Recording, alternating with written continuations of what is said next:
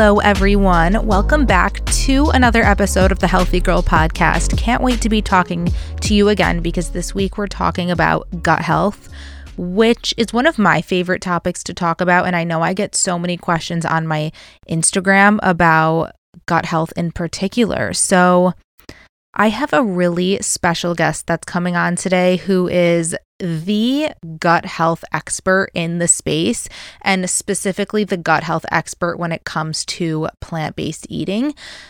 And so I'm going to get back to that in a second and talk about our guest. But first, I just want to say I went to my sister-in-law's wedding this weekend in Orlando, and I had the best time. It was so much fun. If you follow along on my Instagram and were watching my stories, you got to see some of the pictures and videos from her wedding. It was such a special weekend. I'm obsessed with weddings, and I love love, and it's just so emotional, especially, when it's someone close to you, and I'm really close with my sister-in-law. It was so special to see her get married to her soulmate, and just to watch that and be a part of it was just so special. And I'm glad to be back home, though. I think it's really hard to get back into your routine after you travel, but I did my best. When we got to Orlando, we first went to Whole Foods to get snacks and all kinds of things to keep in our hotel room. I'm going to actually do a solo episode all about how to stay healthy while traveling. But just one tip for now is the second you get to a hotel, try to go to a grocery store or somewhere nearby and just keep healthy snacks in your room so that you're not hungry and you're not looking for unhealthy junk because you don't have access to anything healthy. Just make sure you have healthy snacks in your room, or if you don't want to go grocery shopping when you first get to your destination, if you're going on a road trip, I would suggest bringing healthy snacks in the car that you can keep in your hotel room. So go to the grocery store beforehand and prepare to keep healthy snacks in your hotel. It's a total game changer. Anyway, let's get to today's episode. In today's episode, we dive deep into gut health, including what foods you should be eating for gut health, what to keep in your grocery cart, when you go to the grocery store, what exactly you need to be buying to optimize your gut health, how to combat bloating. I know that's a really big question. How to prevent constipation, the supplement you need to be taking to get you pooping regularly, and just saying it now, a little FYI. We're going to be talking a lot about poop in this episode, so get ready for it. We dive deep into that, the truth about fiber and how much you really need every single day, what your poop should look like, and so much more. So today's guest is Dr. Will Bulsiewicz, aka Dr. B. He's a plant-based gastroenterologist and gut health expert. He's also a New York Times bestselling author of the book Fiber Fueled. I promise, you've seen this book. It's everywhere. And he has a new book that just came out, which is the Fiber Fueled Cookbook, which actually has recipes to optimize your gut health. They're all plant-based. I have the book. It's incredible. The recipes are amazing and all designed and created for great gut health. Every day, Dr. B helps his patients and members of his community bounce back from restrictive and overhyped diets and into a whole new way of living and eating that produces the results they really want permanently.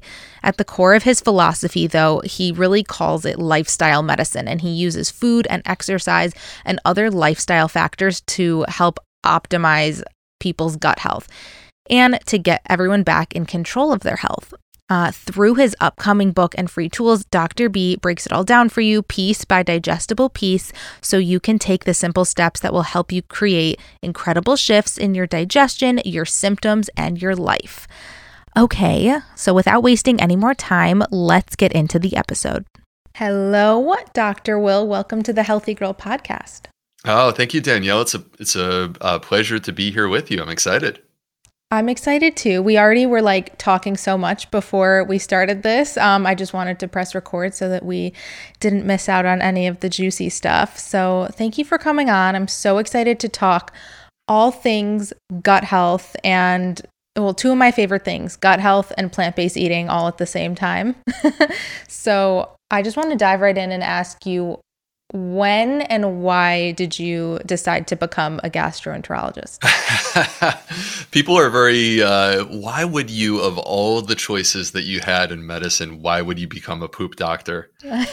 And when I met my mother-in-law for the first time, I had to overcome the skepticism of like, is my daughter really going to date a proctologist? Like of all the things, of all the people that my daughter could date. But, you know, I won her over eventually, and hopefully I can win over the listeners here today. So I actually thought I was gonna be a pediatrician. And I went into medical school. You know, people I'm sure are familiar with like how long it takes to become a doctor, but just to kind of quantify this, I started medical school in 2002 and I didn't finish my training until 2014. So it's a long time. It's a long time. And I thought when I was a teenager that I was going to be a pediatrician. I love kids. And I always felt like there's this opportunity to make an impact in people's lives when they're teenagers. So, but when I went to medical school, I discovered that the parents of these kids drove me crazy. And so with full respect, but like they're either too much, and it's like, okay, yo, I need a little breathing room, or they just don't care, which is really sad.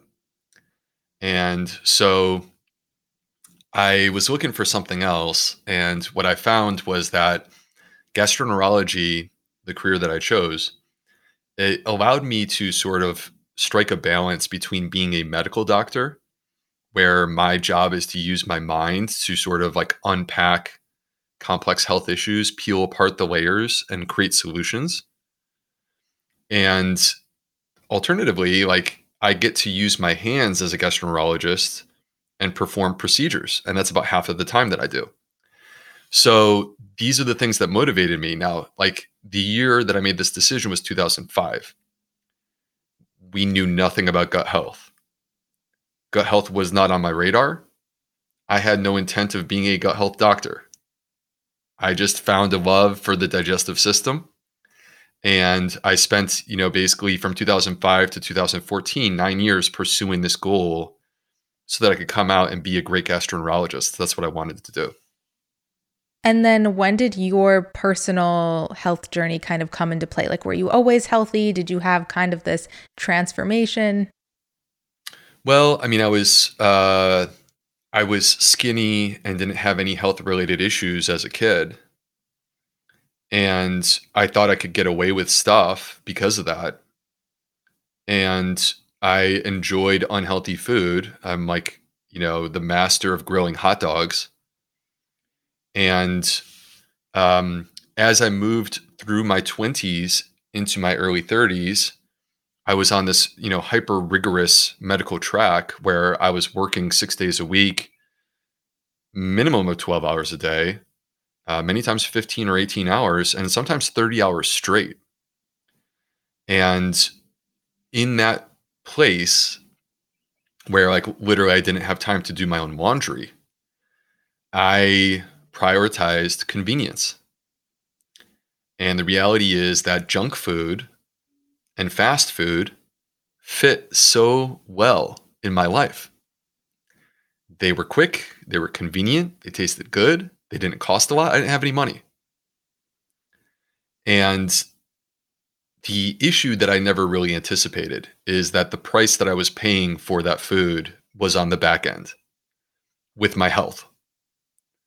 And I was in my early 30s, and it feels like I woke up during my I was the chief medical resident at Northwestern in Chicago. And I feel like I'm like waking up one day and I'm looking in the mirror at this man in Chicago. And it's like, who is this guy? That's not me. That's not the version of me that I remember. I was an athlete in high school. I played 3 sports.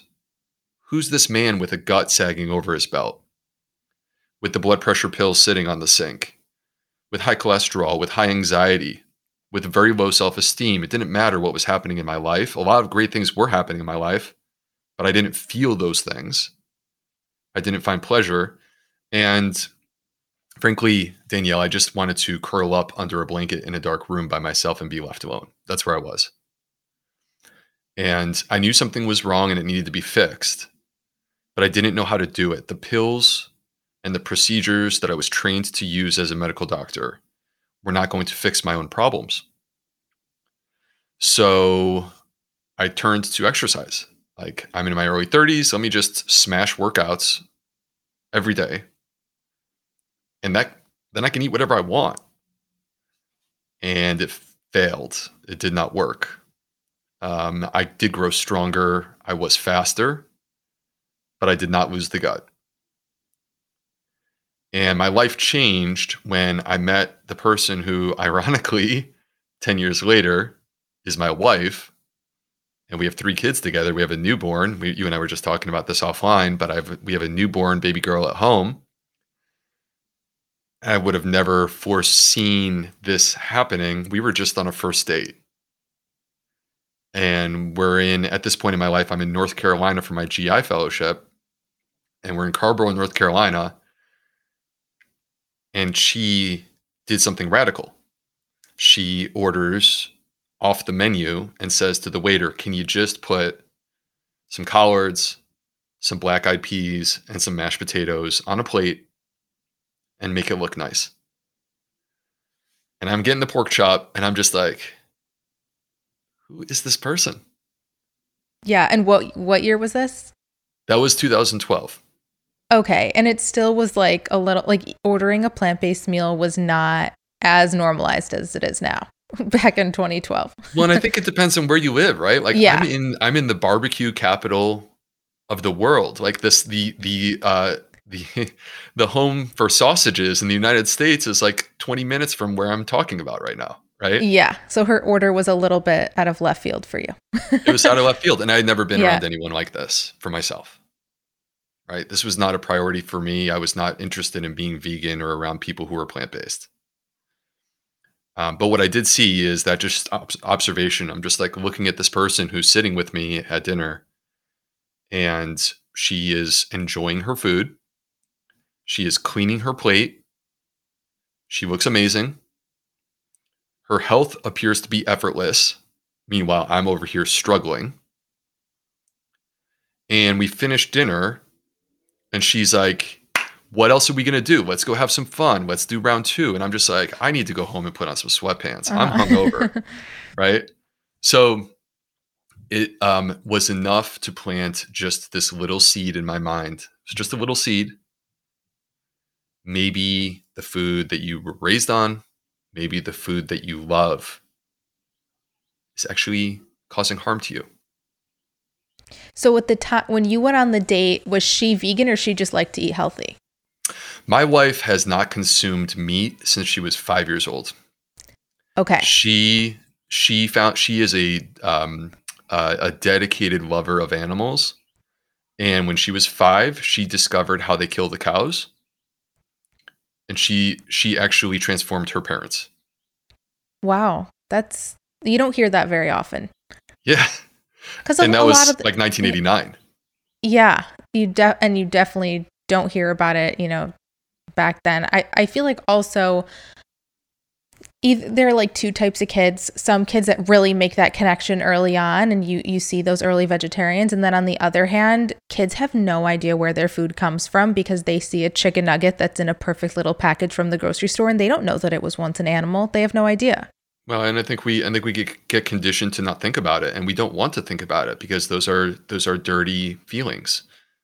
But you know, if we were more connected to our food, right, where you couldn't just like have someone else do that work, and then you show up and buy the product. If you were the person who had to go out back and grab the chicken, you probably would feel very different about it. 100%. So at the time, your now wife kind of planted this seed that, you know, there's this other world of eating healthy out there. And then, so did you start making changes at home then based on what you saw? So I was not a chef. I was a single male in his early 30s. I still needed convenience. I was still working very hard. I was still in my medical training. And I made the decision that instead of going to Hardee's, where I could get about 2,500 calories for $5, that I would divert home and pull out the blender. And so I just like literally pulled out the blender and I threw some stuff in there. And I pressed the button. And it was like 30 ounces of big green smoothie. And I drank it. And I instantly felt energized. I felt like I know like weighted blankets are very in right now. But like I felt like this weighted blanket that had been holding me back was being lifted. And I went to the gym and I smashed a great workout. And this was enough, just that feeling of like, my body feels like it's receiving something that's been missing. It brought me back for another day. And I started to repeat this. And I started doing smoothies for dinner, probably like 5 or 6 nights a week. And then like it became very normal. And then I moved on to a new goal. And these were small choices. This was nothing radical. I did not take a plunge, nor did I have any sort of label for my diet. I was just making small changes, but they were like the results were adding up. My skin started to clear within days. My hair grew thicker. And over the course of months, these health-related goals that I had that I could not accomplish start falling into place in a very effortless way. Changed my life. And so at the same time, you're still in medical school. How much nutrition are they teaching you? Are you learning about that? Are you, when you're in the hospital and you're, you know, seeing patients and people coming in with gastrointestinal issues, are they advising these patients and people on their diet? Like, how was it? Because at home, you're learning about, you know, food yourself and how it's making you feel amazing. But then at the same time, you're in this hospital setting where maybe, you know, what were they preaching over there? Well, I mean, you could go down to the cafeteria and get Chick-fil-A for lunch while you're in the hospital, right? The food that's being served to the patients is like incredibly unhealthy food. And, you know, my medical education on nutrition was, so again, like I started medical school in 2002. We're talking 20 years ago. And in 2003, I had a 2-week course on nutrition, but this was not, hey, how do you talk to your patients about the advantages and disadvantages of, say, a Mediterranean diet versus a keto diet versus a plant-based diet? That's not what I was taught. I was taught, okay, if you have a vitamin B6 deficiency, which you will probably never see in your entire career, what are the 5 symptoms of a vitamin B6 deficiency? That is not practical knowledge. And so, you know, most of my education and training was in a hospital. And when you're in a hospital, I'm just going to be honest, as a doctor, we're not thinking about nutrition. We're like, what do I need to do to keep this person alive? And could nutrition play a role in the hospital setting? Yes, but actually, the true role of nutrition is not when, like, you are teetering on the verge of collapse. The true role is day to day. It's preventative. Yeah. So I didn't know anything about it, but it changed my life. And that was enough to motivate me because I care deeply about my work. My job as a medical doctor is to provide the best care possible. And I take that, it's very personal. That's like, this is my legacy. This is who I am. And so I would work during the day, like because I had this radical transformation, I would work during the day and then I would go home and I would voraciously consume nutritional research. And then I would bring it into the clinic the next day and share it with my patients. And as a gastroenterologist, I have people with irritable bowel syndrome that like their quality of life is massively improving. I have people with ulcerative colitis who are going into remission. I have people with acid reflux that are throwing their pills in the trash can. And their transformation is different than mine, but it is equally radical. And it led me, Danielle, to a place where accelerating forward for a few years. In 2016, I felt compelled to share this story. There was no end game. It wasn't like, hey, if I share the story, I could somehow or someday become this. No, it was just like, I'm in this clinic, I'm one-on-one, and this is not good enough. The entire world deserves to hear about this, and they're not hearing about this. So I took to social media and started my Instagram account, and that was really the start of the process that led me to, I mean, honestly, being here with you today. So at this point, do you have your own practice? Are you a partner in a practice when you first started your Instagram? So I finished my training in 2014. I went into practice in Savannah, Georgia for 2 years. My wife is from Charleston, South Carolina, and we love Charleston. So we knew this is where we wanted to ultimately set up shop and raise our family. We moved to Charleston in 2016. I started with a new private practice with 2 other doctors. And that's when I started my social media account, when I moved to Charleston in the summer of 2016. And I feel like at the time there wasn't much, there weren't as many doctors sharing information about nutrition back in 2016. So you must have been one of the first. I don't know if I was. All I know is this. People didn't really care. I'll just be honest. People didn't really care for a very long period of time. And that might be in retrospect. People might look at my life and these great things that have happened for me as a result of this social media account and say, well, of course, if they don't care, you just keep doing it because at some point it's going to pay off for you. I didn't see it necessarily that way. I was just working very hard. It would take me, 2 hours to put together a social media post. And it's like, I've worked all day as a doctor. I'm tired. I have kids. And spending 2 hours on a social media post, I would rather relax. But I was doing it because I felt compelled to do it. And it took me a long time to get any traction where people were actually very interested in what I was saying. Until the summer of 2018, 2 years later, I did a podcast with Simon Hill from The Proof, formerly known as Plant Proof. And his show was brand new at the time. We did not know each other. He's from Australia. I'm from the United States. But we basically recorded together and people freaked out. This episode went viral. And he and I shared this experience of friends telling friends and it sort of spreading across the globe. And it brought us together and made us great friends. He's now one of my best friends. It's really cool. I mean, that is the power of the internet, is that you can find a best friend in Australia, in your late 30s, that you would never even meet if the internet didn't exist. And so at the same time, I felt like there's this energy, people are freaking out. What can I do to bottle this up? And so I started talking about this to my wife and she goes, yeah, she's like, it's obvious. You need to write a book. She's like, I felt this way for 6 months now. Here's a list of 10 literary agents that you need to reach out to.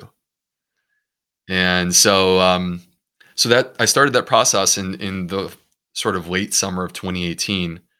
And my book came out in May of 2020. My book was Fiber Fueled and made the New York Times bestseller list. And now here we are. And I'm excited. I'm launching my second book, The Fiber Fueled Cookbook. And Fiber Fueled, my first book, has sold 200,000 copies. So it's just been crazy. It's incredible. So your first book did amazingly well. You have your new cookbook, which I got my copy of, and it is stunning. The recipes all look amazing. They're all 100% plant-based, but they are fiber-fueled. Can you explain why fiber is so important for gut health and overall health? Yeah. This is the drum that I'm out there pounding. If I could do one thing, it would be to get this message out to people because I think they need to hear this. So first of all, let's create a frame of context. If you and I, Danielle, walk out into the street in our communities, 19 out of 20 people that we come into contact with are deficient in fiber right now. The recommended amount for women is 25 grams a day, and the average woman in the United States is getting about 16.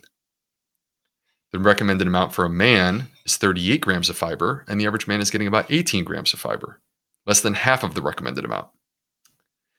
And so fiber, though, we have like sort of inappropriately labeled as this boring thing where grandma stirs the orange drink so that she can have a bowel movement.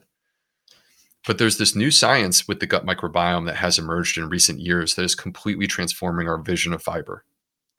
It's changing from the boring thing into this is like the belle of the ball. This is the most exciting thing in all of nutrition.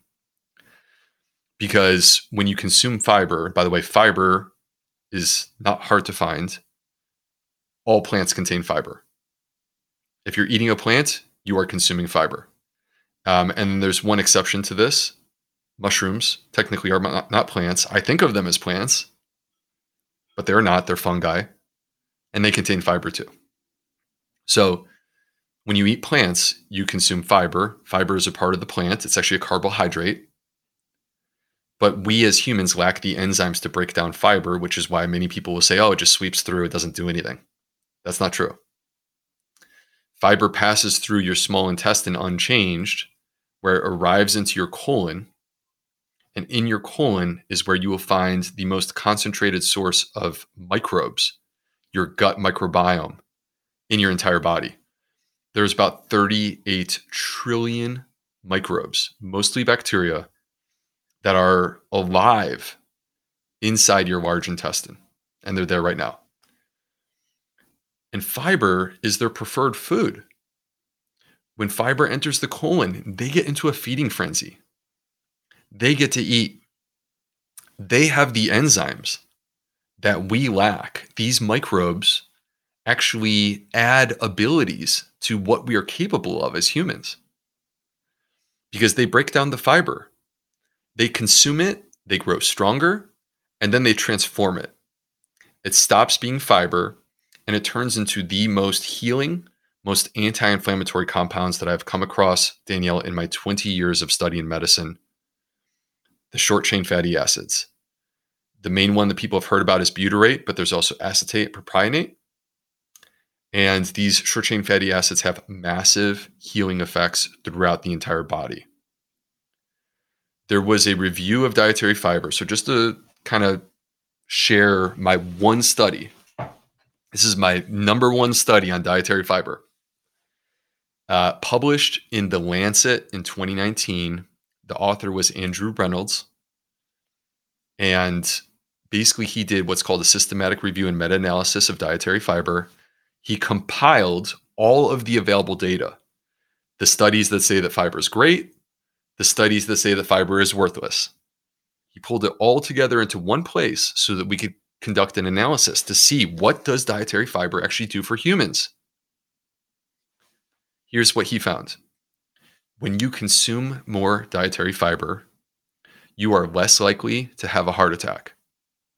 You are less likely to die of heart disease. That's our number one killer. You are less likely to be diagnosed with breast cancer, the number one cause of cancer death in women, colon cancer, the number two cause of cancer death in America, esophageal cancer, a cancer that has increased tenfold in the last 50 years. You are less likely to die of cancer, our number two killer. You are less likely to have a stroke, our number five killer. You are less likely to be diagnosed with type 2 diabetes, our number seven killer. People who consume more dietary fiber live longer with less disease. So, I don't understand why our news agencies are not shouting this from the rooftops at the American public on a daily basis, given the health-related crises that we have in our country and the amount that we spend on healthcare, when quite simply, if we took the 95% of Americans who are deficient in fiber and allowed them to eat to support their gut microbiome with a not necessarily even high fiber diet, but more fiber, enough fiber, if we could take them there, we would significantly reduce our burden of disease in the United States, and it would be a major victory for us as a country.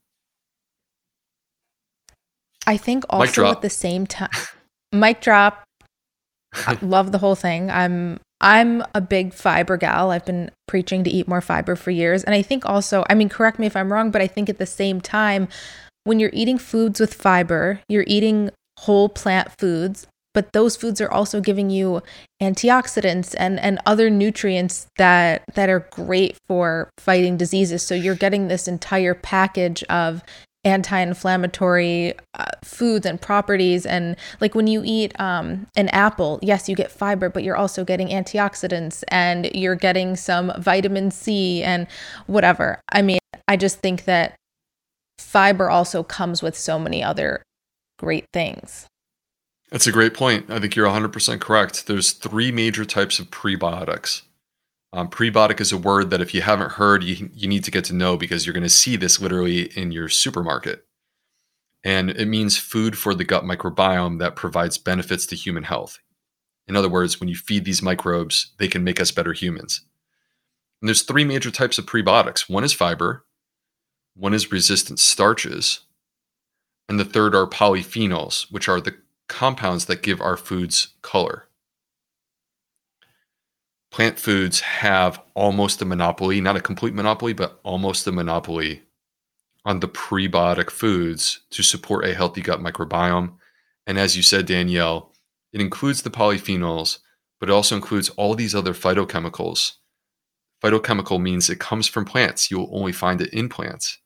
And these compounds have health related benefits as well. So, you know, in essence, what you are doing when you consume plants is you are fueling your gut microbiome, but you are simultaneously nourishing your body with all the vitamins, minerals, and phytochemicals that you need to reduce inflammation and support healthy humans with longevity.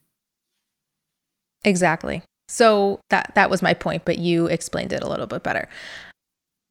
So would you agree with that fiber guideline of women getting 25 grams and men getting 38, or would you personally recommend higher? I actually recommend that we pivot and go in a different direction.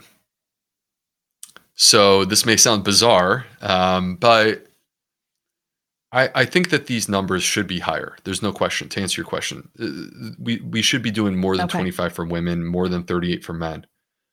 But I also believe that rather than focusing on grams of fiber, which leads you to feel like, hey, if I just eat enough kale, or if I take that fiber supplement, I can get to this magic number. But instead, the game has changed. It's not just grams of fiber. It's varieties of plants. Every single plant has its own unique types of fiber. And as you mentioned, Danielle, unique nutrients like phytochemicals and polyphenols. Every single plant has strengths that it wants to offer to your body. And when we eat a wide variety of plants, we are creating a dietary pattern for ourselves that actually supports the healthiest gut microbiome possible. And that's not just an idea that I'm kicking around. This is actually validated by clinical research in the American Gut Project, where they had more than 11,000 individual people from across the globe.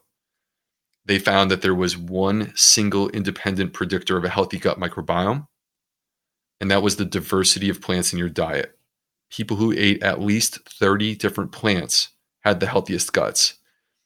If you focus on eating a variety of plants, you will achieve your fiber goals, but you'll simultaneously be nourishing your body in the best way possible.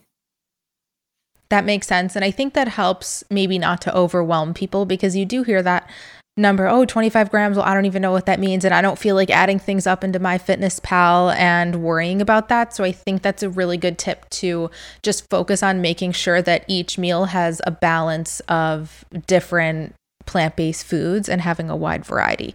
So let's talk about when someone goes to the grocery store, what should be in everyone's cart? All right. Well, my general philosophy is about abundance. So when you walk into the supermarket, I want you to hear me like I'm on your shoulder and I'm whispering in your ear, diversity of plants, diversity of plants, diversity of plants. I want you to try new ones that you haven't tried in a while. I want you to mix things up and break out of your habits of the same stuff every time. At the same time, you are not going to, let's just be, pragmatic about this. You are not going to eat the exact same proportions of every single food. That's not possible. You are going to have preferences. That's okay. We welcome that. And I created an acronym that makes it easy for me to remember where my priorities are. This is what works for me. The acronym is F-GOALS. F as in fiber, F-GOALS. So just to run through this real quick, F stands for fruit and fermented foods. G stands for greens and whole grains. O stands for omega-3 superseeds. That's chia, flax, hemp. A stands for aromatics, so like garlic, onions, leeks, shallots. L stands for legumes. And then S, I kind of lost my mind. I had a lot to say, so I squeezed it into the last letter. Shrooms, as in mushrooms, not like the hallucinogenics. Mushrooms. Seaweed or sea vegetables. And then finally, sulforaphane, or that's another way for me to say broccoli sprouts. So these are my foundational foods, and then I just kind of expand from there. Okay, so I think that's a very helpful acronym. So if someone uses that and kind of builds their cart based on those recommendations, would you say that that would help to start optimizing their gut health? Oh, yeah. Honestly, if you want to start optimizing your gut health, let me make this even more simple than F-GOALS, because F-GOALS has, I believe, 10 different types of plants. Okay. Let me make it even more simple. Legumes and whole grains. That's it. Like that is the foundation of the healthiest diets in the world. It's not complicated. It's not expensive. And it can be adapted to whatever your flavor profile preferences are. If you go to India, you're creating curries out of whole grains and legumes.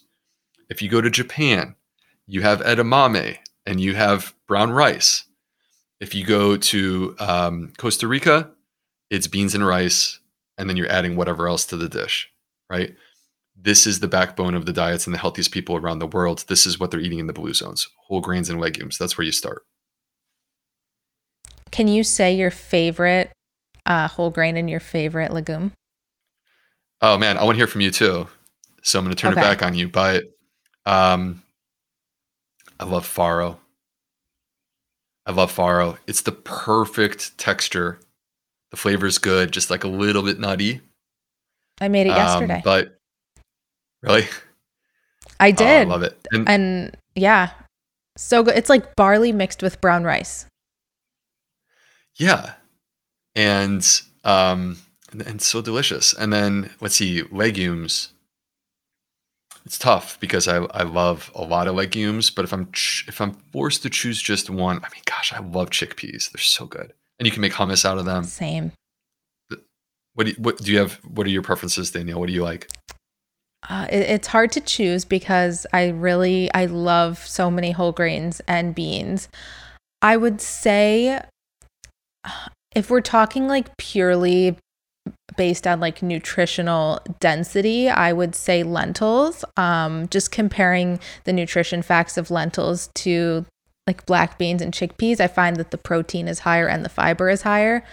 But I love the versatility of chickpeas. Again, love that you can make them into brownies, hummus. I make pasta sauces with chickpeas. I buy chickpea pasta itself. I just think there's so many things you can do with it. But yeah, I think lentils in terms of the nutrition, and then whole grain. I really love them all. I know quinoa is a seed, but I like quinoa. I feel like sometimes I think of quinoa as a grain, but I do too. Technically it's a seed, it's a pseudo grain. Yeah, it's technically a pseudo grain, so it's not technically, but I still count it. It's very high in fiber. Okay. It's really good for you. It's actually very high in protein. And so I think quinoa is a great choice. Love it. Love quinoa. Now, what's your opinion though on brown rice versus white rice? All right. So it's a complicated issue. I tend to not do a ton of rice. I'm not actively avoiding it. I'm not like, oh, rice is bad for you.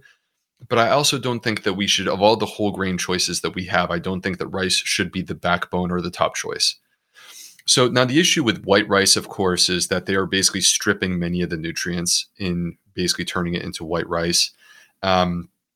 So in doing that, they're also reducing the fiber content. And the brown rice, the problem has been that it appears to accumulate heavy metals like arsenic on a slightly higher level. I don't have this fear that like, oh my gosh, we're going to start like destroying our health by consuming brown rice. But at the same time, again, like I think that we have so many other great options out there, like some of the ones that you and I have been discussing, that it's totally like I don't hesitate to consume brown rice once in a while at all. I just also don't choose to make it the backbone of my whole grain consumption. That's all. I also feel like other whole grains have a lot more bang for your buck. Like a quinoa, a farro, like they have more fiber and protein than brown rice. So you might as well get some, you might as well, you know, eat the ones that have more nutrients. Sorghum's high in protein. Sorghum is like a fantastically delicious whole grain.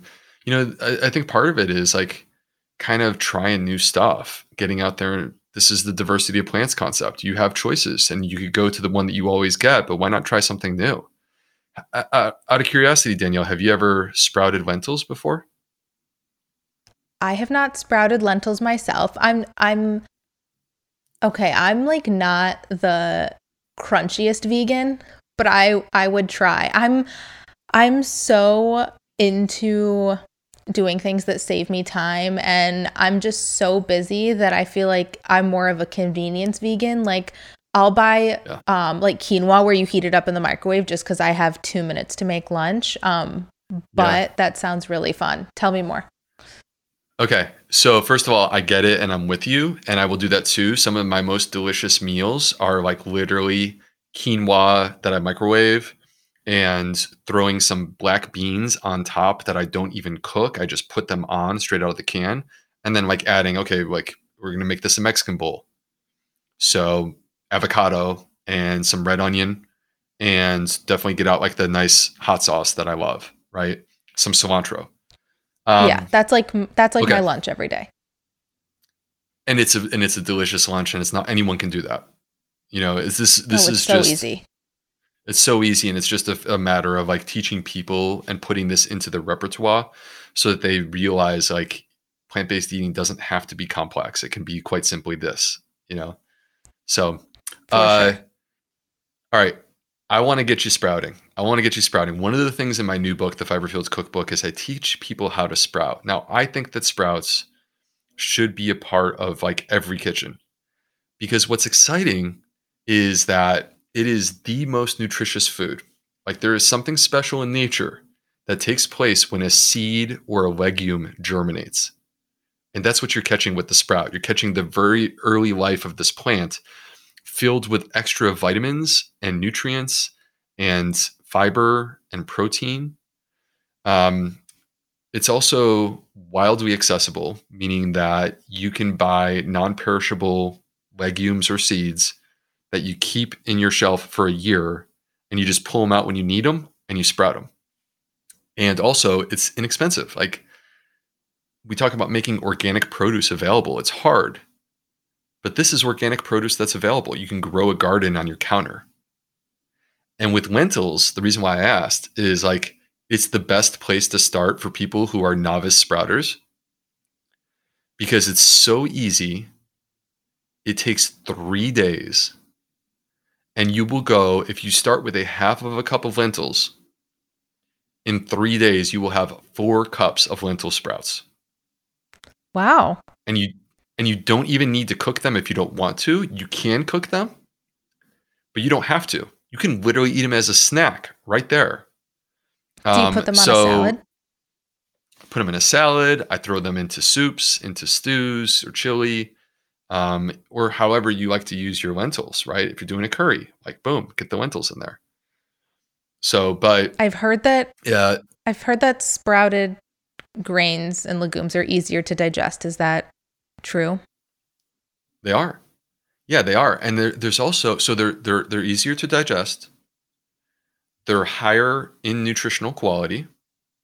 Like, that may sound hard to believe because we're talking about super healthy food at baseline, but they are higher in protein, higher in fiber, higher in vitamins and minerals, and in many cases, here's what's cool, they'll have medicinal properties. So as an example, in my new book, The Fiber Fueled Cookbook, I take on the challenge, because it is a nuanced, challenging topic. I take on the challenge of histamine intolerance. And one of the solutions to histamine intolerance is to sprout peas. Specifically, to sprout peas, this is so weird and interesting, in the dark. Because when you sprout them in the dark, whatever that does, it like brings out the best in your sprouted peas. And they create this enzyme. Again, like this is, I'm not talking about a pill. I'm talking about sprouted peas. They create an enzyme called DAO, diamine oxidase. Well, DAO is exactly the enzyme that we need in order to break down histamine in our body and overcome our histamine intolerance. So you can sprout peas, like you could go and buy a histamine intolerant supplement and it's derived from the kidneys of a pig and it costs a ridiculous amount of money. Or you can sprout some peas and just eat those with your meal and they actually are much higher in DAO than the pig kidney is. It's fascinating. Okay, well, I'm going to be sprouting and I'm going to update you on the process. Let me know. And I guess if people want to learn about sprouting, they can get your new book. You can get the new book. I have Instagram lives that I've done with Doug Evans where I'll teach you how to sprout just by watching the live. You don't have to buy the book if you don't want to. I think the book takes it obviously to a higher level because I can give structured information. But and Danielle, if you need advice on like which supplies to purchase, I'm happy to like set you up with the links to get those. And you could even share them in the show notes if you want to, if people want to try this. Great idea. We're going to do that. So all the sprouting info is going to be in the show notes. Perfect. Let's talk constipation just for a second, because we did a few minutes ago, but I feel like it is just such an issue. So to someone who finds themselves constipated. Well, first of all, what would your definition of constipated be? Like going to the bathroom 3 times a week or just like not every day? So it's interesting. Even as a medical doctor, I would have defined constipation the way that you're describing, which is like, how often do you go? But as a gastroenterologist, I actually don't worry so much about that. I mean, okay, let me say this. If you poop once a week, you're constipated. There is no doubt. If you poop once a week, you're constipated. It's pretty obvious. But yeah, it's pretty obvious. But there is so much more to constipation than how often you go, because there are people who I'm sure are listening to us right now who poop every day and they are constipated and they just don't realize it. So the definition from my perspective is that constipation is the manifestation of symptoms that you don't want. And it happens because you are inadequately evacuating your colon. Inadequate evacuation of your colon could be in frequency, but it could also be that when you poop, you're not really emptying. And so many people who are constipated and they don't even realize it, when you dig into the details with them, you say, do you feel like you completely empty when you go? And they say no. And then when that is true, many times these people, particularly if they're manifesting gas and bloating is the number one symptom of constipation. There are many other possible symptoms, but the one that literally every patient who's constipated is going to have is gas and bloating. And if you have gas and bloating and you're not sure why, but you feel like you're not completely emptying when you go, you are probably constipated. You just don't realize it. Okay. So what I'm hearing from you is that when you go to the bathroom, your bowel movement should also like look a certain way. And this is like already like, we're going to be like TMI here and just be very open because you're a poop doctor. What should everyone's poop look like? Okay. So first of all, I'm going to apologize to the crowd because I feel way too comfortable talking about this stuff. And I can tell like you're you don't spend hours of your life talking about bowel movements the way that I do. This is like literally what I've done for a living.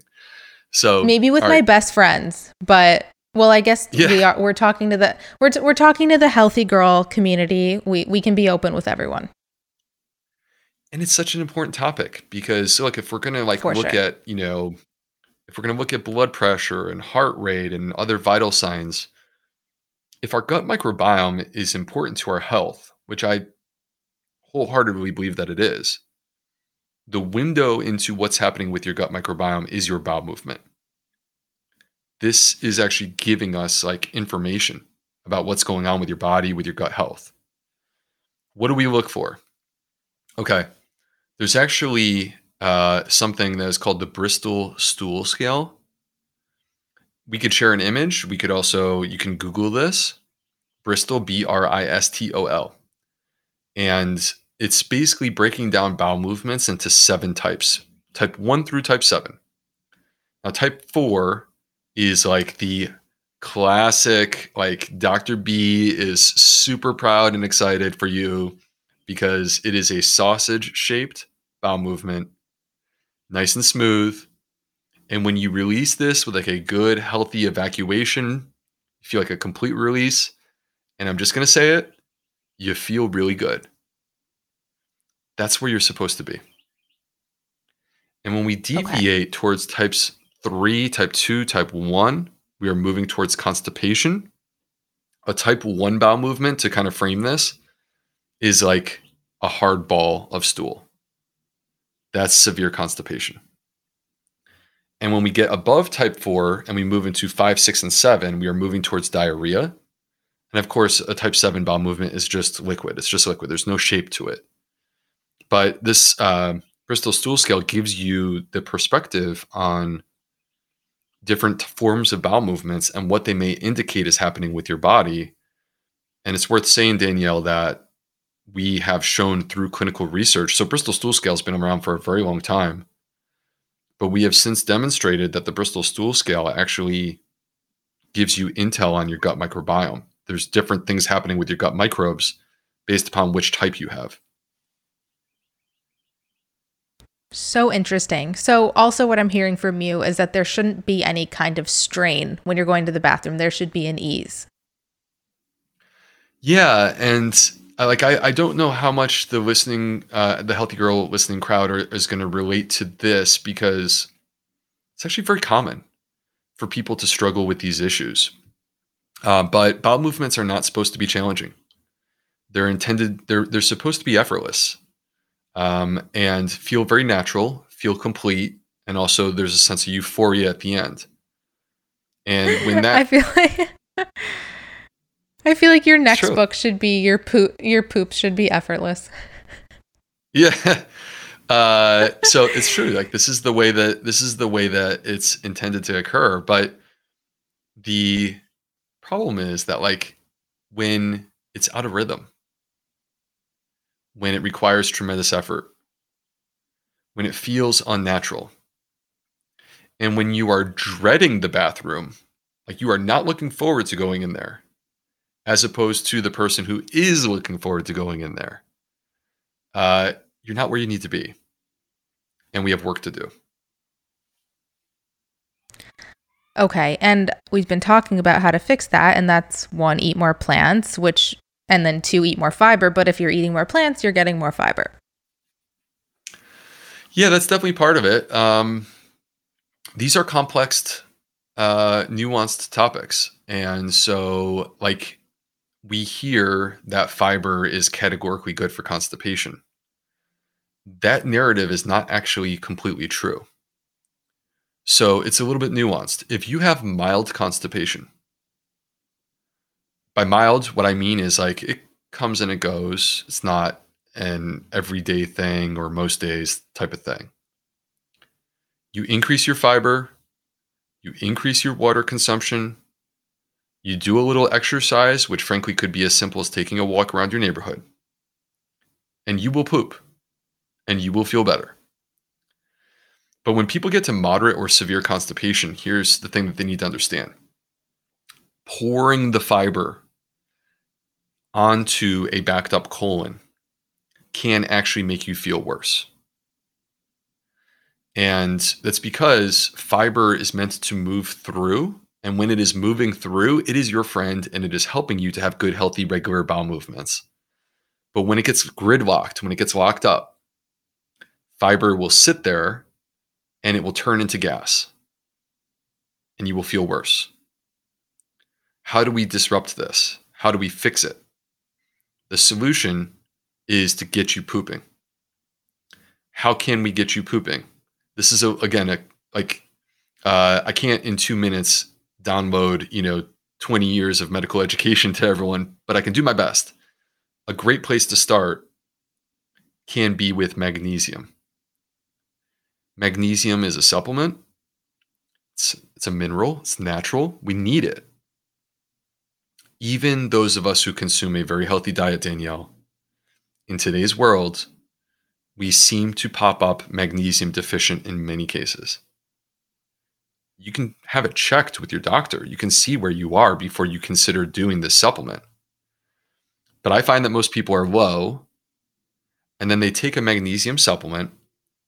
And again, don't do this because you heard Dr. B on a podcast. Talk to your healthcare provider about this. But the three types of magnesium that I want you to be aware of are magnesium oxide, magnesium citrate, and magnesium sulfate, typically taken before bedtime. And if you take the magnesium, it may help to get things moving and back into a rhythm. And once you get things moving and back into a rhythm, now the fiber becomes your friend. And it helps you to keep, even more rhythm and even healthier bowel movements. So that's the sort of challenge and nuance of fiber. And it's one of the things that I talk about in my new book, The Fiber Fueled Cookbook.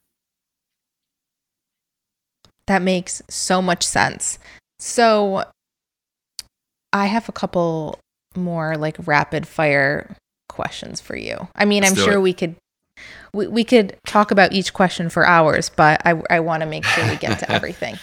What are three tips you have for bloating? Number one, get pooping.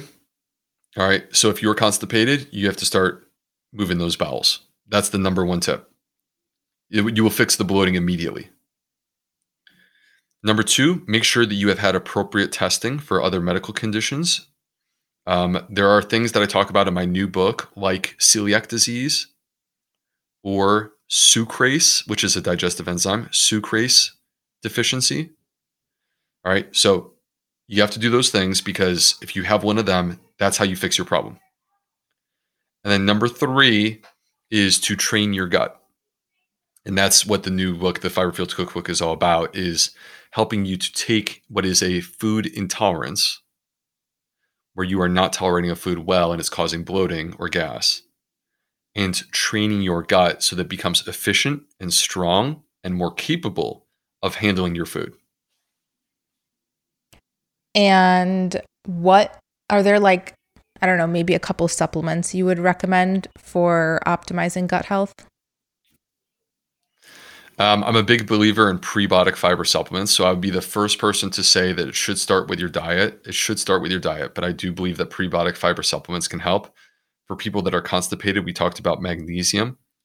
Probiotics, they can help some people. There is no doubt that probiotics can help some people. Let's not dismiss them and act like there aren't people who are tremendously benefiting from them, but they're just not my first thing that I go towards. And then the last thing is peppermint. So if you have, for example, gas and bloating, you can drink peppermint tea. You can actually suck on peppermints, but you can also take peppermint supplements, and they can really help to soothe and relax the gut. They have this sort of relaxing effect. I love peppermint tea. That's a great tip. I also love doing ginger tea too. Ginger tea, peppermint tea, fennel tea, chamomile. These are some of the options of things that have been shown to make people. I'm a big fan of doing these teas because it's It's very low-hanging fruit. You eat a delicious meal, and then you just kind of relax, rest, digest, and have some tea and allow your body to catch up. And what foods are harmful to the gut? Okay, I would go with high saturated fat. That, by the way, includes coconut oil. I'm not saying you need to eliminate it. I'm just saying moderation. Ultra processed foods. That includes sugars.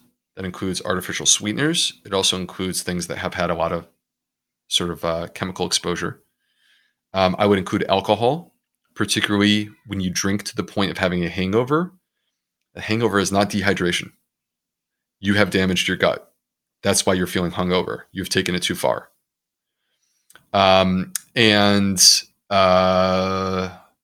The other thing I guess I would say is I worry. So I believe in whole grains, but particularly when it comes to wheat, I prefer for it to be organic. And the reason why is because the wheat is sprayed with glyphosate to dry it out. And glyphosate, there is emerging evidence that is showing us it is causing harm to these microbes. Okay, got it. So girls, if we're eating pizza, we're getting organic pizza. Yeah. Okay. Does timing of meals matter? It does. I think that my biggest concern, because people are like, should I eat breakfast? Should I not eat breakfast? How do you feel? I'll tell you how I feel. I've done time restricted eating protocols. But when I have a really nice breakfast, example would be a whole grain cereal with berries, like raspberries, blueberries, blackberries, hemp seeds, chia seeds, walnuts, and then some plant milk like soy milk. I feel awesome when I have that for breakfast. If you feel good, don't hold back. Do it.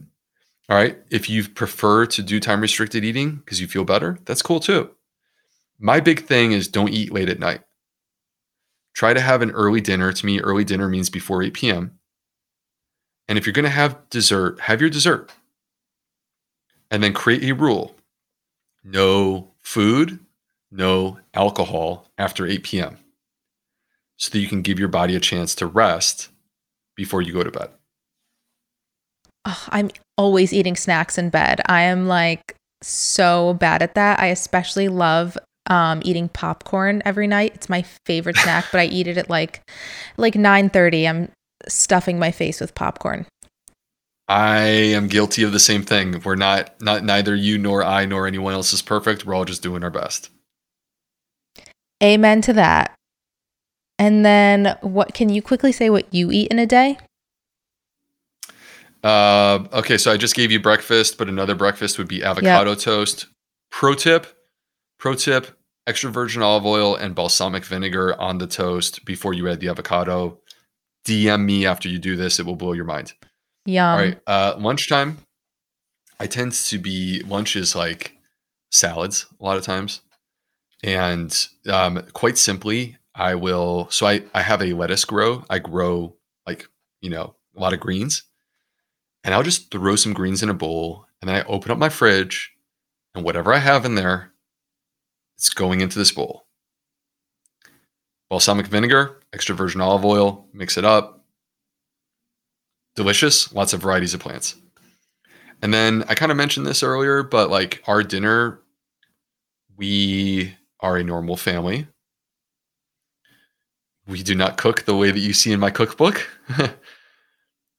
We do love the food, but we have specific meals on rotation. And so we will many times do like I described earlier, where it's a whole grain, a legume, make a bowl, and then add in your additional ingredients. So if it's a Mexican bowl, a deconstructed burrito bowl, that could be quinoa, black beans, and then get your, your cilantro, your avocado, your tomato, cherry tomatoes, red onions. If you like the heat, you get the jalapenos going. Hot sauce, boom, delicious. I'm salivating right now talking about it. Yum. We do a similar dinner situation. Love doing like a build your own bowl. It's so fun. And then everyone can kind of choose what they like. Yeah, totally. I think creating flexibility is, I think, a great way to approach this. And what is a wellness fad that you hate? I know you got one. Yeah, no, I mean, well, I don't like attacking anyone, but it's just not my style. But the bone broth thing drives me crazy.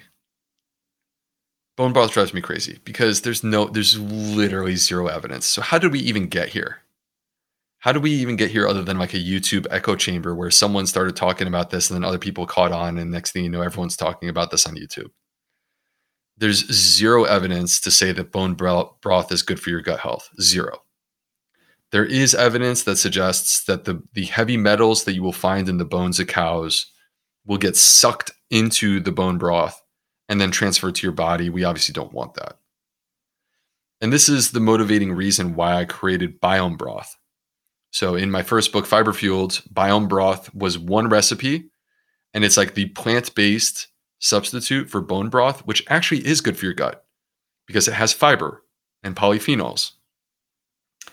And it was so popular that it's one of two recipes that I brought back in my new book. My new book has 125 recipes. There's two repeats. One is Biome Broth, but now I blew it up, and there is 7 varieties of Biome Broth in the new book. So I can't wait to make them. They sound amazing. Yeah. And lastly, I mean, I have so many more questions for you, but we might just have to do a part 2 of this. Where can everyone find you on social media? So you can find me. My website is theplantfedgut.com. I have an email list that people seem to really enjoy because, like, when there's a breaking news gut health study that comes out, it's hard for me to actually put that onto Instagram because it usually doesn't fit very well the way I want to talk about it. So I will send an email out to my crew. So if you want to be part of my crew, join the email list. I have my courses there. And then on social media, you can find me on Instagram and Facebook as the Gut Health MD. Love it. And then how can everyone order your book? My book is widely available. If I'm allowed to offer my preference, if you choose to buy it, thank you. I appreciate your support. And if I have a preference, I feel like there's these local bookshops that are owned by people that live in your community. It's like someone that you could know. And, you know, you have a choice. Like, you can give your $20 bill to the guy who owns Amazon, or you could give your $20 bill to someone who's in your neighborhood that needs your support. And so that, to me, is where my preference is, local bookshops. But frankly, you can buy it anywhere, wherever books, you know, are sold for you. And I thank you. I thank you for checking out my work. Perfect. And I'll link it in the show notes too. Thank you so much for coming on. This was awesome, and we'll do it again. Love it, Danielle. Thank you so much for having me. Thank you, everyone, for listening and tuning in. Thank you.